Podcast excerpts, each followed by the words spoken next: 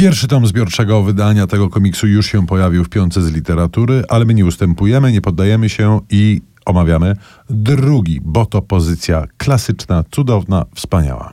Tak, mówimy o zbiorczych wydaniach serii Donjon. Y, Przypomnijmy, to jest taki cykl komiksowy, którego głównymi sprawcami są panowie Swar i Trondheim, ale dołączyło do nich bardzo wielu znakomitych y, rysowników, choćby takich jak Blacz czy Blen, rzeczywiście wybitne nazwiska.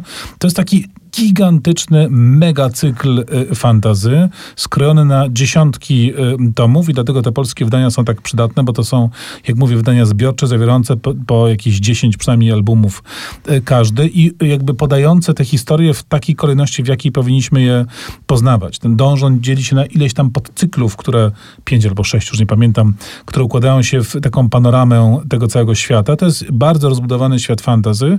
Świat, który na pierwszy rzut oka wygląda pozornie bardzo dziecięco, bo tam takie zwierzątka, jakieś tu ptaszki, taki niby, że paradisnejowski ten klimat, ale oj nie, to od razu wiesz, to jest inna kreska, e, drapieżna kreska, to, są, to nie są komiksy dla dzieci, w każdym razie nie dla tych młodszych, bo tu sporo drapieżności, przemocy, a nawet seksu e, pojawia się w tych, e, w tych komiksach. A, i, a też i ironii przewrotności. One nie są dla dzieci tak, jak Terry Pratchett nie jest dla dzieci. Dziecko oczywiście może to sobie przejrzeć, ale niewiele. Nie w tym rzecz, tak. Dążon, tom drugi, rozpoczyna się od takiego cyklu przygód pewnego młodzieńca, który trafia do miasta i który w nocy przebiera się za zamaskowanego bohatera, koszulę nocną, jako taki działa, jest beznadziejnie zakochany w pewnej przepięknej, jaszczurczej damie, która e, no, niespecjalnie nadaje się na e, obiekty westchnień romansowych.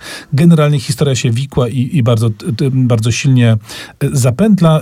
Muszę powiedzieć, że to jest taki komiks, który, do którego rzeczywiście można wracać i, i w którym można się za, zanurzać i który zyskuje na tych, na, i który zyskuje na tym, że zmieniają się tam rysownicy, bo to niby jest ten sam świat, niby te sama, ten sam pomysł na kreskę, ale te kreski bardzo, bardzo się od siebie różnią, y, pozostając jakoś tam jednak y, spójne. Świetna, świetna rzecz. Tak, ja wracając do tego komiksu, przypominam sobie czasy przedpandemiczne, bo w czasach przedpandemicznych dane mi było w pewnym francuskim muzeum zobaczyć, wyobraź sobie, oryginalne kadry Donżona. Zazdrość zżarła mnie całkowicie.